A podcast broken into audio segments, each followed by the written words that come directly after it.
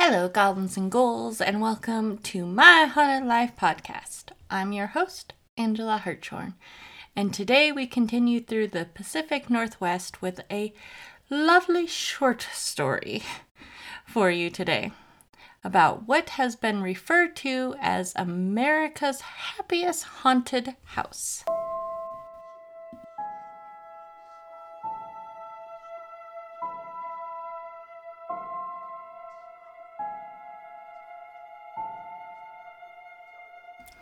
Good morning, my lovely spooky babes, my goblins and ghouls. How are you today?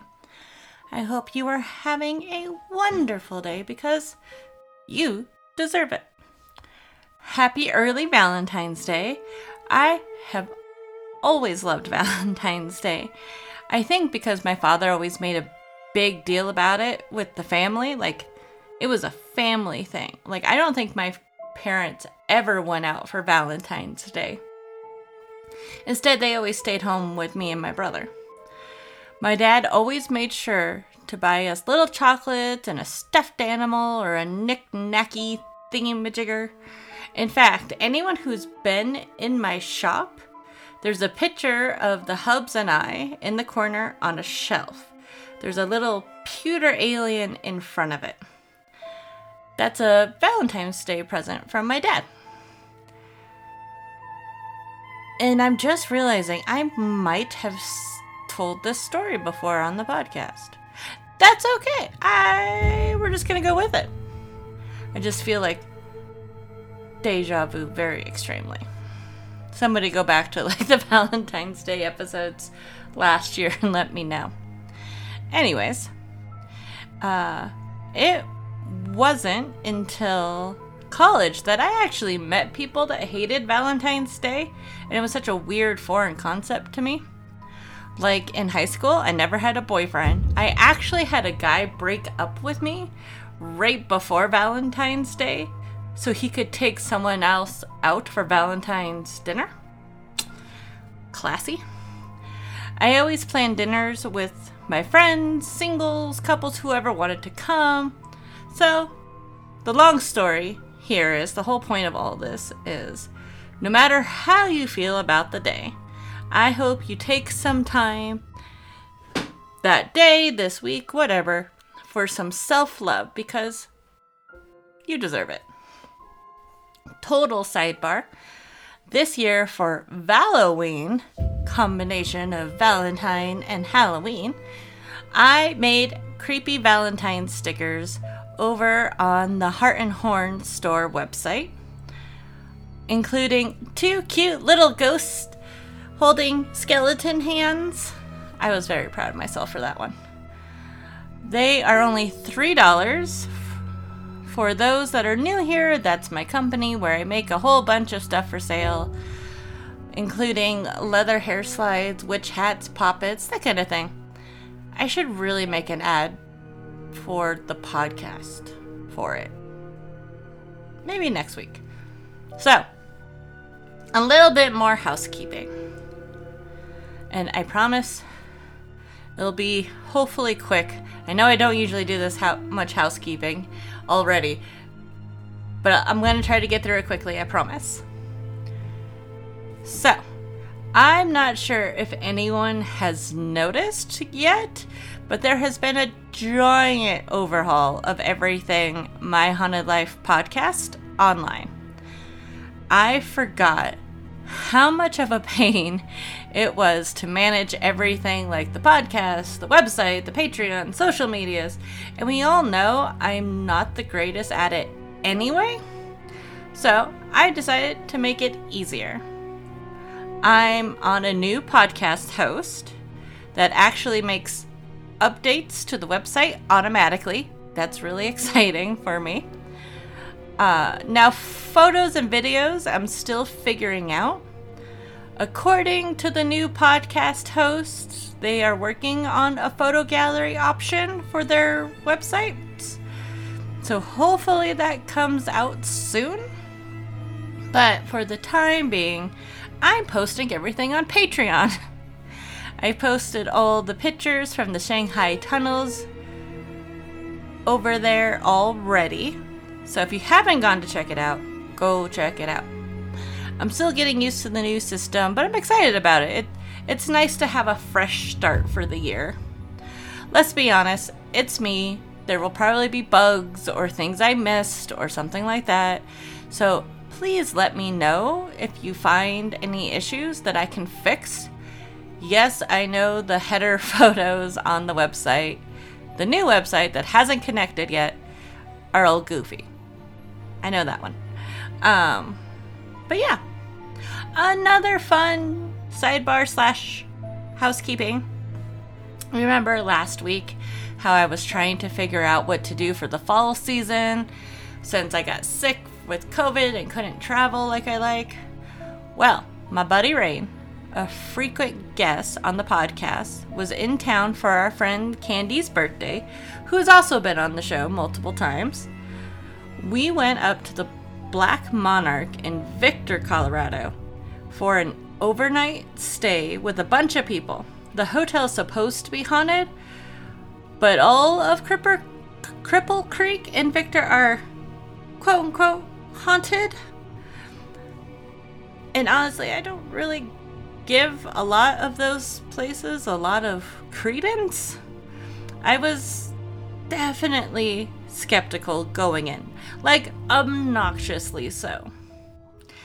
And we had some weird things actually happen, like really freaking weird. I was shocked. I was like it it was awesome. So we're going to do a full trip up to Victor and Cripple Creek for some episodes. I can't wait to tell y'all what happened at the Black Mart. It was it was impressive. It was freaking insane and the really cool thing is that both Rain and I experienced it together and Rain had the same experience as our new friend Mindy when Mindy had stayed there previously. I, I was honestly incredibly impressed. So definitely make sure to follow and subscribe to the podcast so you can catch those when they come out this fall. Okay, I am sick of housekeeping, and I know you guys probably are too. On this week's episode, I'm going to tell you the history and hauntings of the Pittock Mansion in Portland, Oregon. I figured we needed a sweet story for Valentine's Day. I also wanted to take a break from the darkness of the Shanghai tunnels. It was a lot last week. Anyways, I was lucky enough to visit the beautiful Pittock Mansion while we were out there with the Oddities and Curiosities Expo last year. I was not prepared for how gorgeous this place was. It's all tucked up on this incredibly tall hill that just weaves through this extra green and dense rainforest. When you get to the top of the hill, the house just emerges from these trees quite suddenly. The house itself is a beige gray with red ro- roofs, and from the back, it looks almost like a fortress like when we first got up there, I was kind of like, really? This is it? This is what everybody's excited about? I mean, it's cool. Okay. But if you go to the front of the house with roses and a view of Mount Hood and the Portland skyline, it is to die for. These giant windows. Oh, it's it's what you think of when you think giant, ridiculous mansion. It's lovely. Oh, and the interior. Well, we will talk about that in a little bit. So, let's get into it, shall we? Grab yourself a cup of tea, maybe something with roses again, because that becomes honestly a really big part of this story as well. It's Portland after all. Make sure the doors are locked and the sage is close by. I have a story to tell you.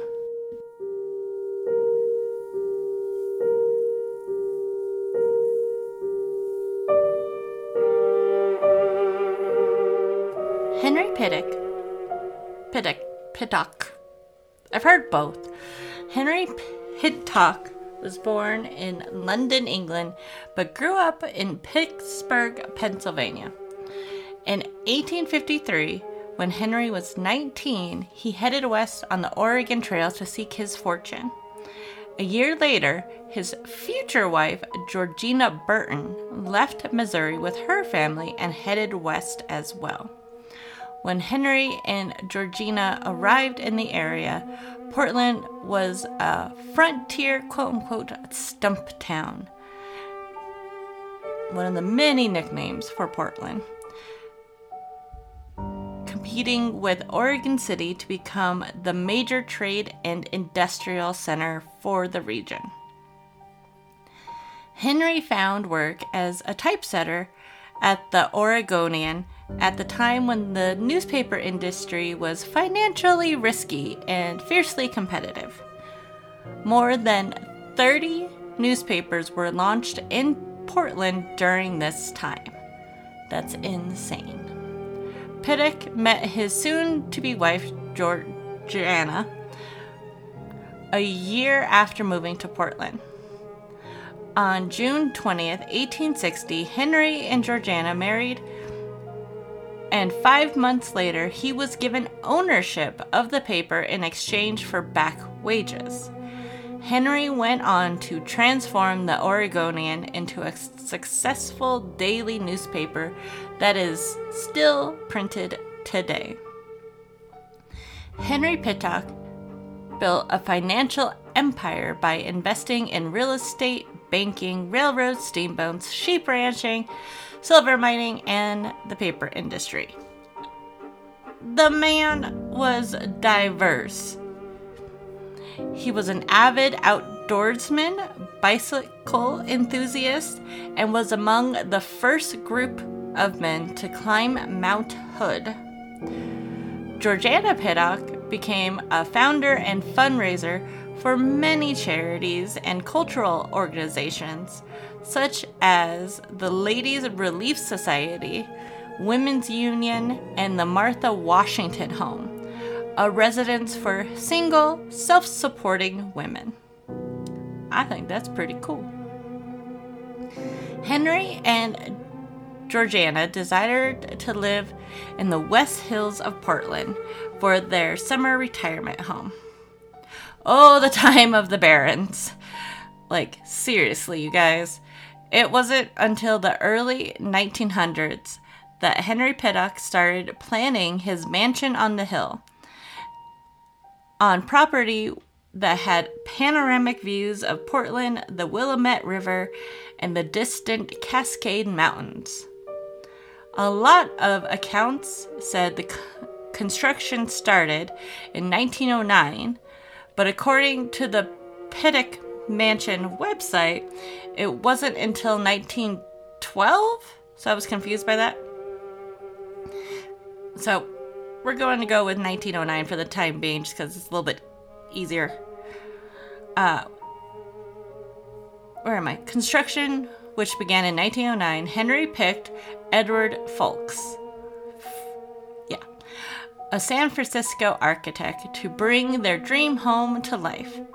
The mansion was designed to capture the view of downtown Portland and the Cascade Mountains.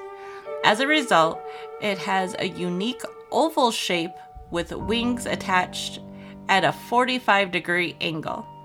The mansion's 23 rooms include a library, music room, Turkish smoking room, sewing room, five large bedrooms, and two sleeping porches.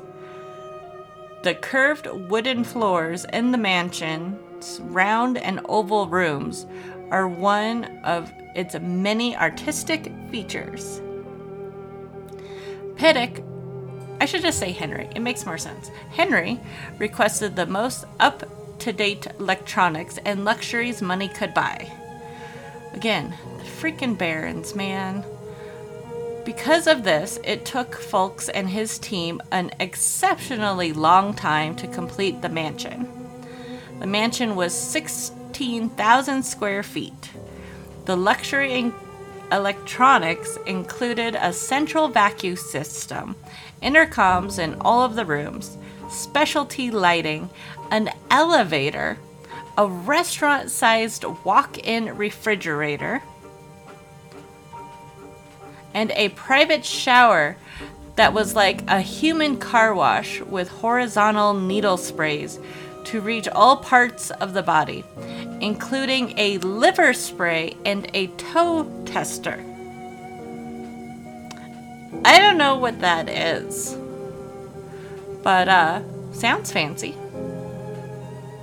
The mansion's interiors featured styles handpicked by Foulkes, including French Renaissance, Edwardian, and Turkish, Turkish architecture.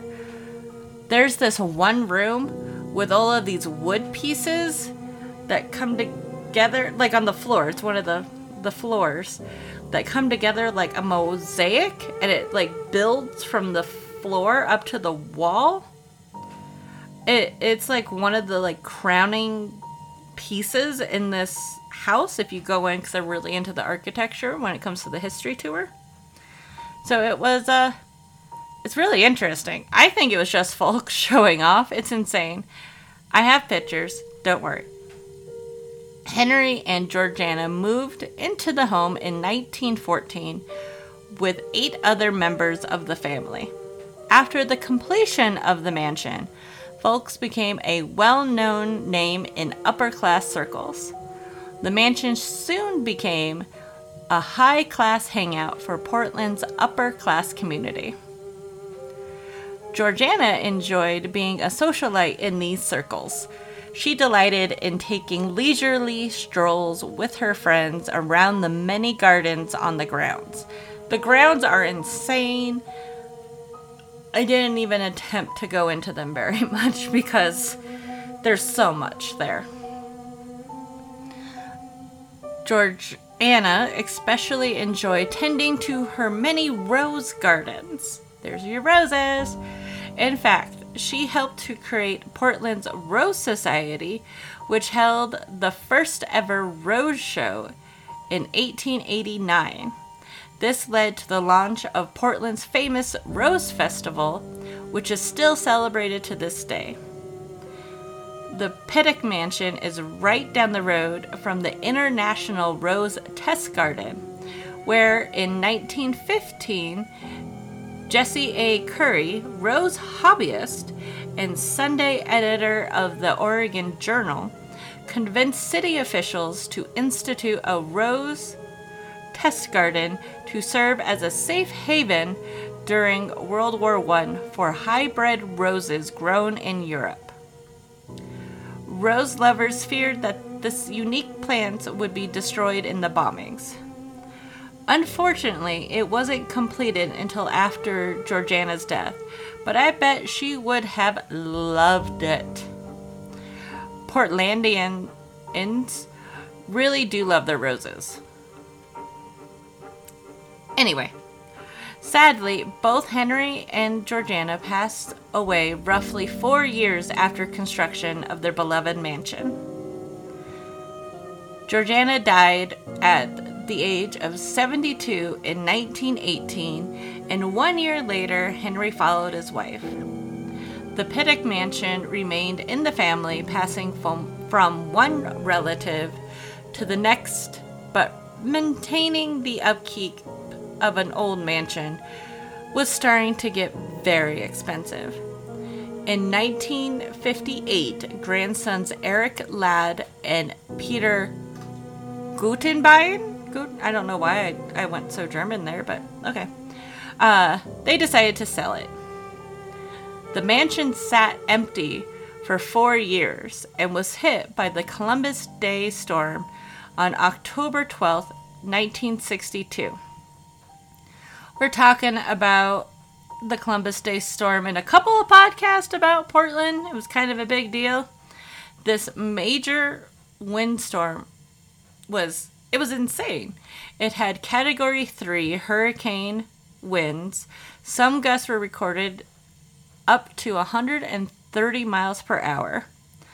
The winds damaged roof tiles and window panes on the Pittock mansion, which allowed water to drain into the mansion. By 1864, the mansion was in poor condition, and developers expressed interest in tearing it down and turning this estate into a subdivision. Which I could totally understand. It's a gorgeous location. Which I'm not usually for that, but I'm like, I, I understand that one dedicated citizens of Portland rallied and assisted the city in raising funds to purchase the property for $225,000. When you see this place, it's insane. To think it's it's less than a quarter of a million dollars. Uh, this included sixty-seven thousand five hundred dollars raised by citizens alone which I think that's really cool. The work needed to restore the mansion and transform it from a private residence to a public space took 15 months. In 1965, Pittock Mansion opened to the public as a historic house museum. In 1968, the nonprofit Pittock Mansion Society was formed to take on the responsibility of furnishing the mansion, taking care of the collection, and providing educational activities. This place was greatly loved by its inhabitants. No wonder they wanted to stick around. Right after this, I'll be back to tell you about the hauntings of Pittock Mansion.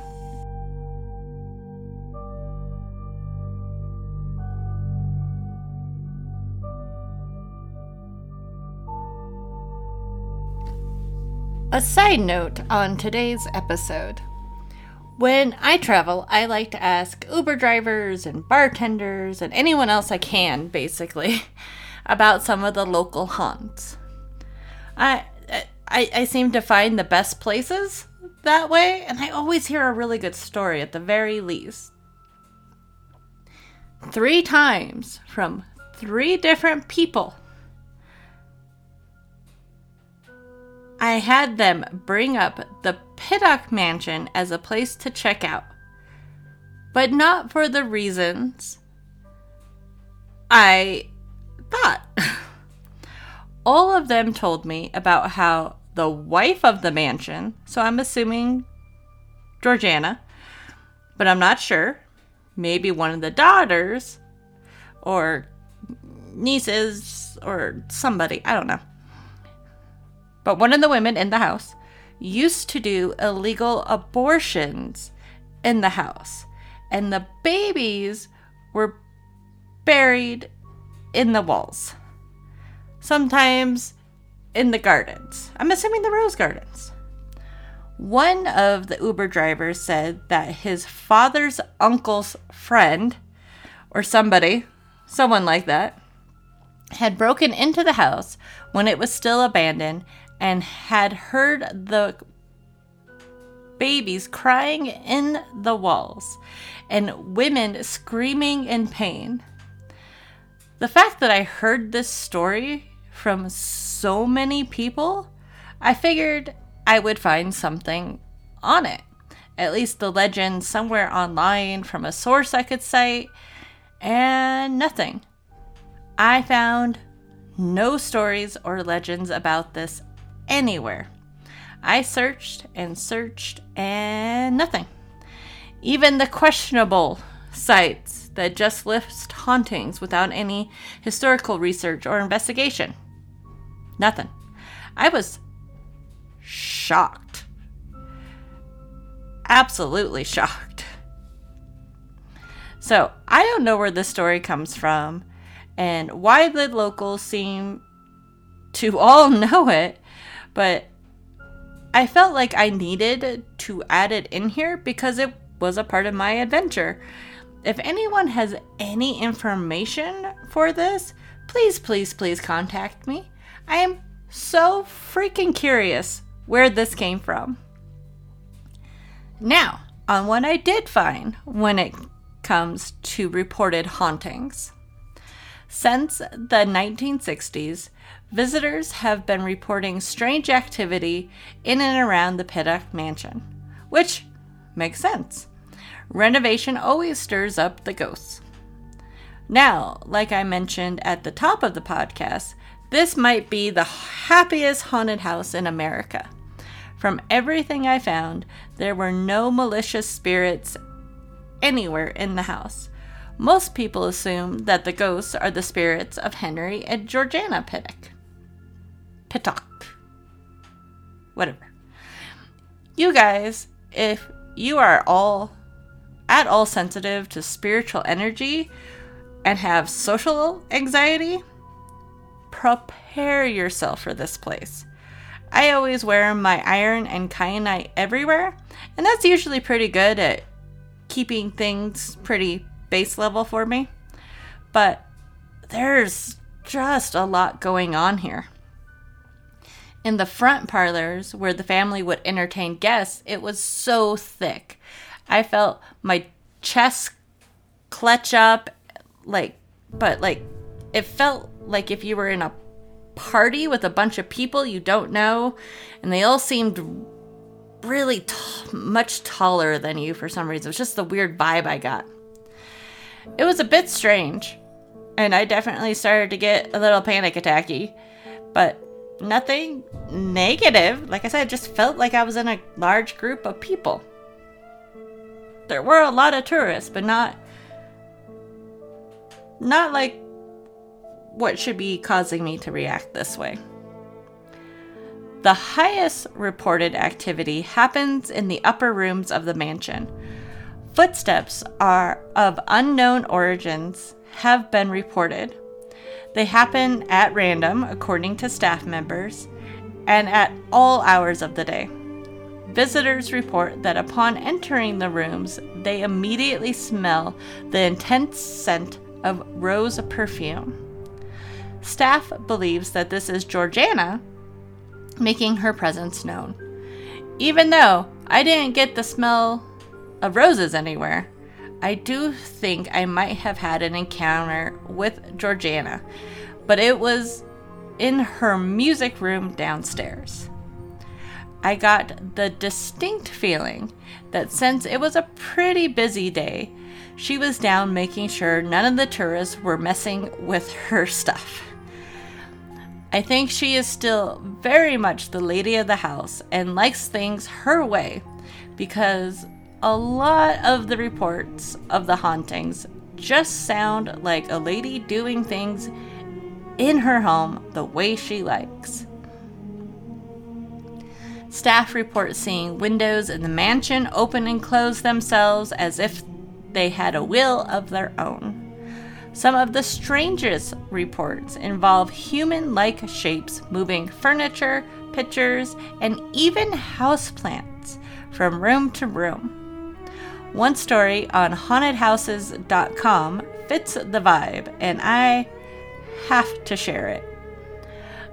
A childhood portrait of Henry has been moved around the mansion by unseen hands. Perhaps she has better ideas as to where the picture of her beloved should hang.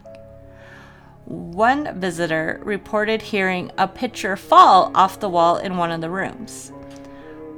When she went to investigate the sound, she watched as a woman wearing a long gown picked up the broken, I'm sorry, the fallen pitcher from the floor.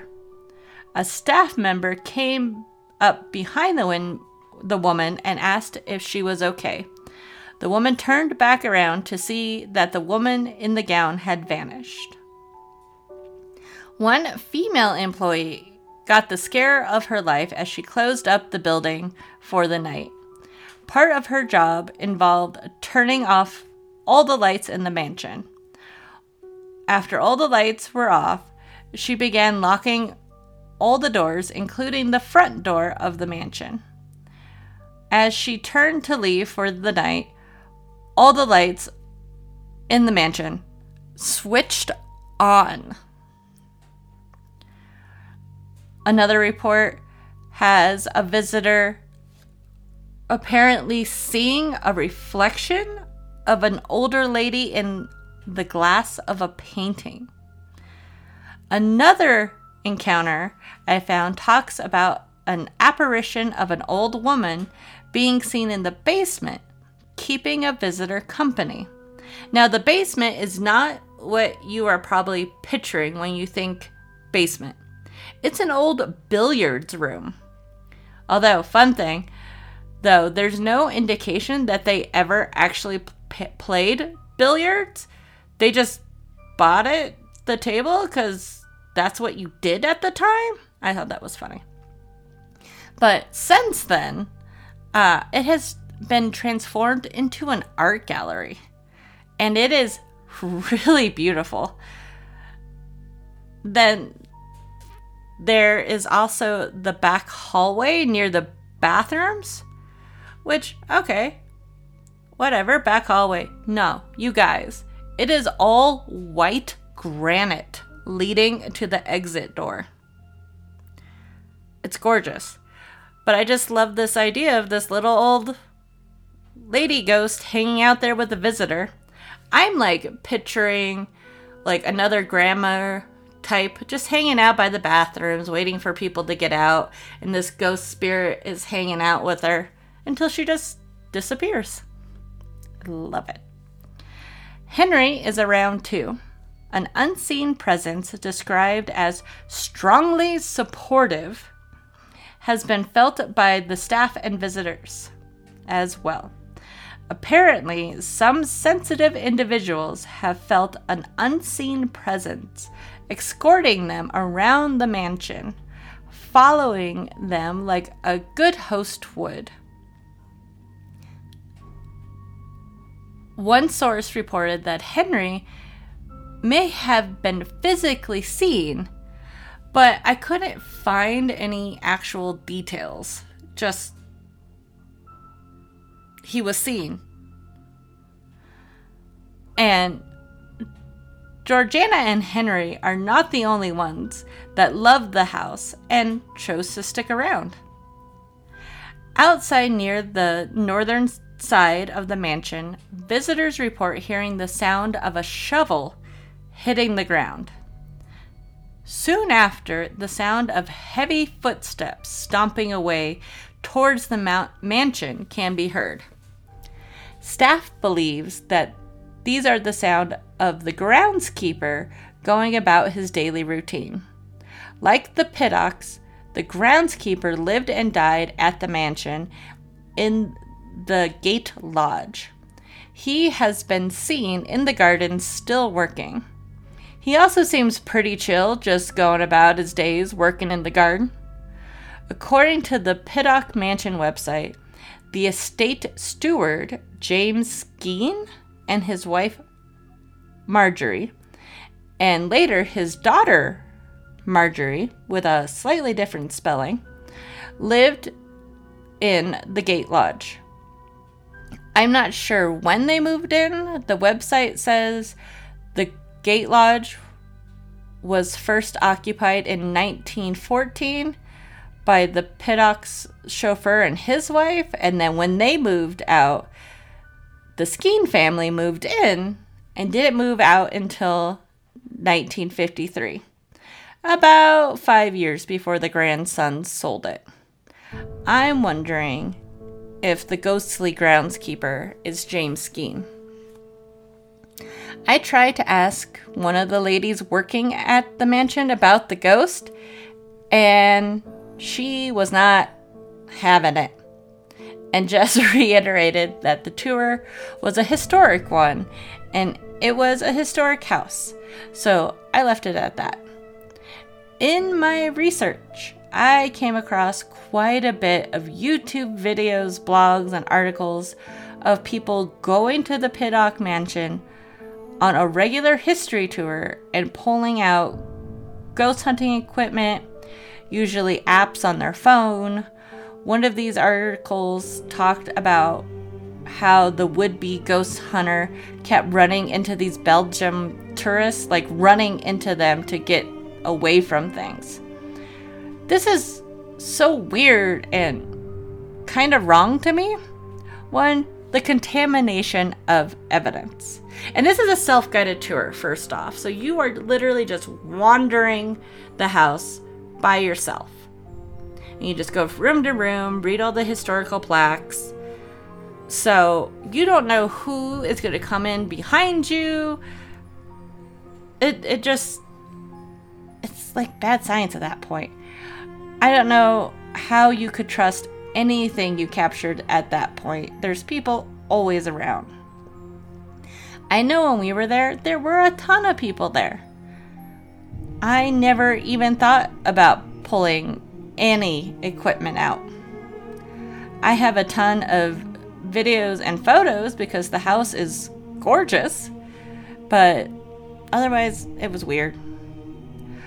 Uh, two, this seems like it would be so obnoxious to the other tourists and staff. Just imagine trying to enjoy a lovely museum day and someone comes around the corner talking into static and beeping. I personally think it's rude. I can't help but wonder if this is why the ticket lady was so short to me about the ghosts in the house. She probably thought, oh shit, another one.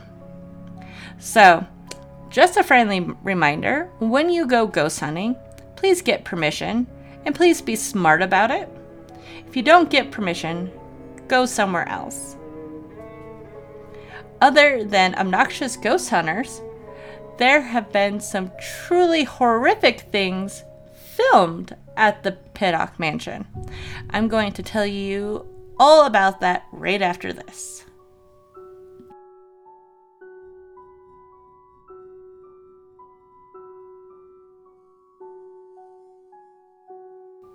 Oregon was a big place to film movies.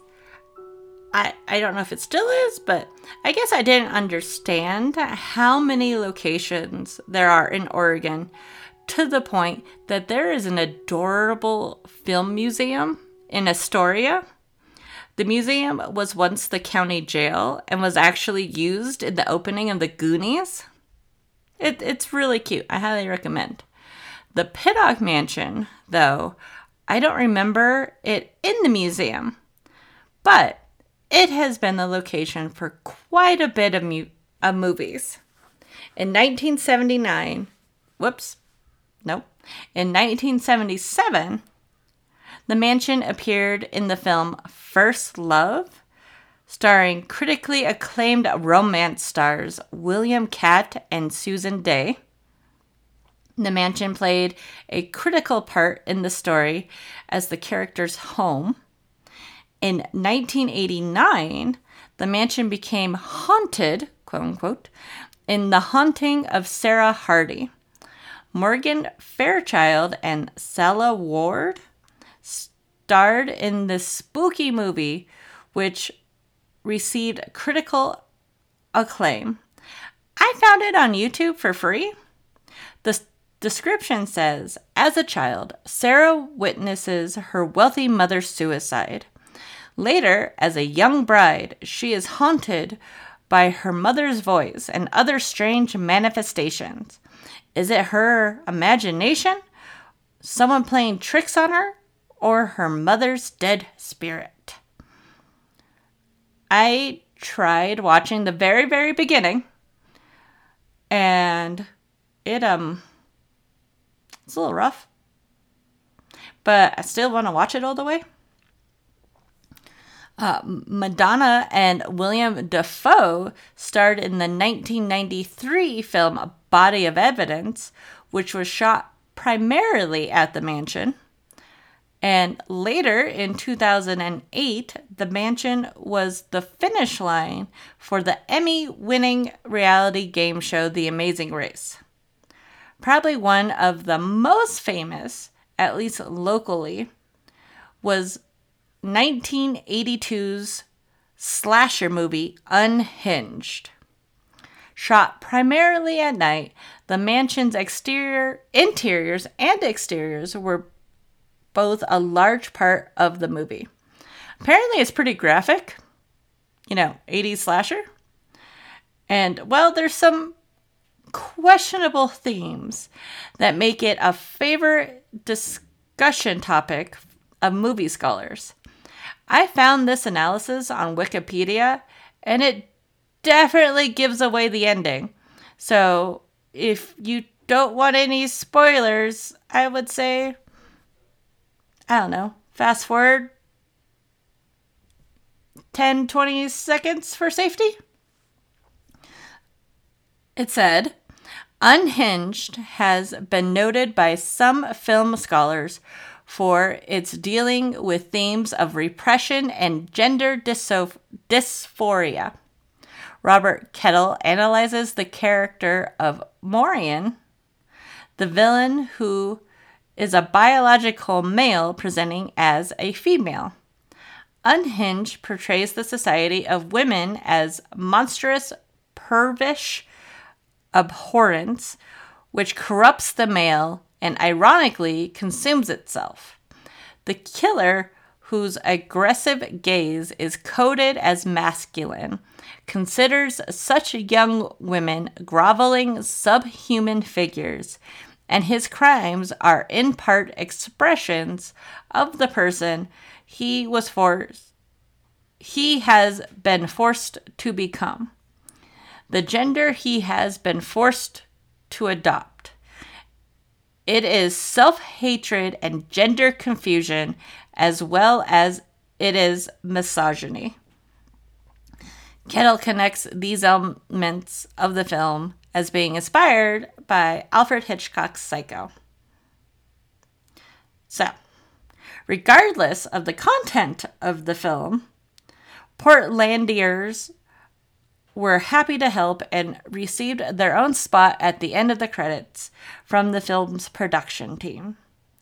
I did read one article that if you find anybody who was around at the time, they they'll they'll tell you they helped on the movie. Proudly. I think it's I mean, it's it's cool. There were a lot of movies like that at that time, unfortunately. I think that we should do a movie night though and watch it. Watch it or the other one. The the was it the haunting I lost it. The Haunting of Sarah Hardy. One of those, or both. Double feature. Pittock, Pittock Mansion double feature. I think that sounds fun. Uh, I also think maybe make it a drinking game and take a drink every time you see the Pittock Mansion exterior. Just an idea. I also found this one on YouTube, and both movies are linked in the show notes. The Pittock Mansion is open for tours. Admission varies by age, and all of the information can be found via the Pittock Pittock Pittock Mansion website. Entrance to the grounds, however, is free. It is completely worth the visit. And who knows, maybe you'll run into one of the spirits enjoying their afterlives. I mean, spending the afterlife in your dream home and gardens doesn't sound that bad if you ask me.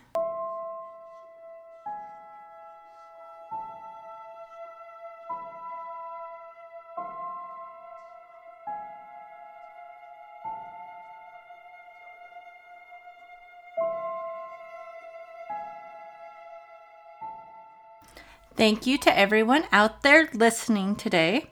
My Haunted Life podcast is written, researched, produced, edited, and hosted by me, Angela Hartshorn. If you are interested in more pictures, info, and my sources for this week's episode, make sure to check out my website, www.myhauntedlifepodcast.com. Remember, like I told you at the beginning of the podcast, it's hopefully going to be updated very soon. It's getting there. It, I, I need to switch things. Anyways, make sure to subscribe to the podcast so you never miss an episode. If you have any information about today's episode you want to tell me about, like, you know, the the baby ghosts at the Pittock Mansion, or a ghost story to share, please email me at myhauntedlifepodcast, all one word, at gmail. Or you can write me on Facebook, Instagram, TikTok, all of those. And those are all my Haunted Life podcasts, all one word. I, I try to keep it simple. While you're there, please like and follow and comment. It honestly makes my day. And make sure to tell your friends and family about it. Word of mouth goes a long way. Also, if you like what you hear and support the show, please subscribe to the Patreon page. You can support the show for as little as $2 a month. As of right now, all the pictures from my adventures are posted on the Patreon page. And right now they're free. I don't know if I'll do the $2 a month little thing, but for the time being, until I get everything figured out, they're free on there. So definitely go check it out. Music is by Ghost Stories Incorporated. And that's it for this show. I'll see you all next week on my Haunted Life podcast. And until then, stay spooky.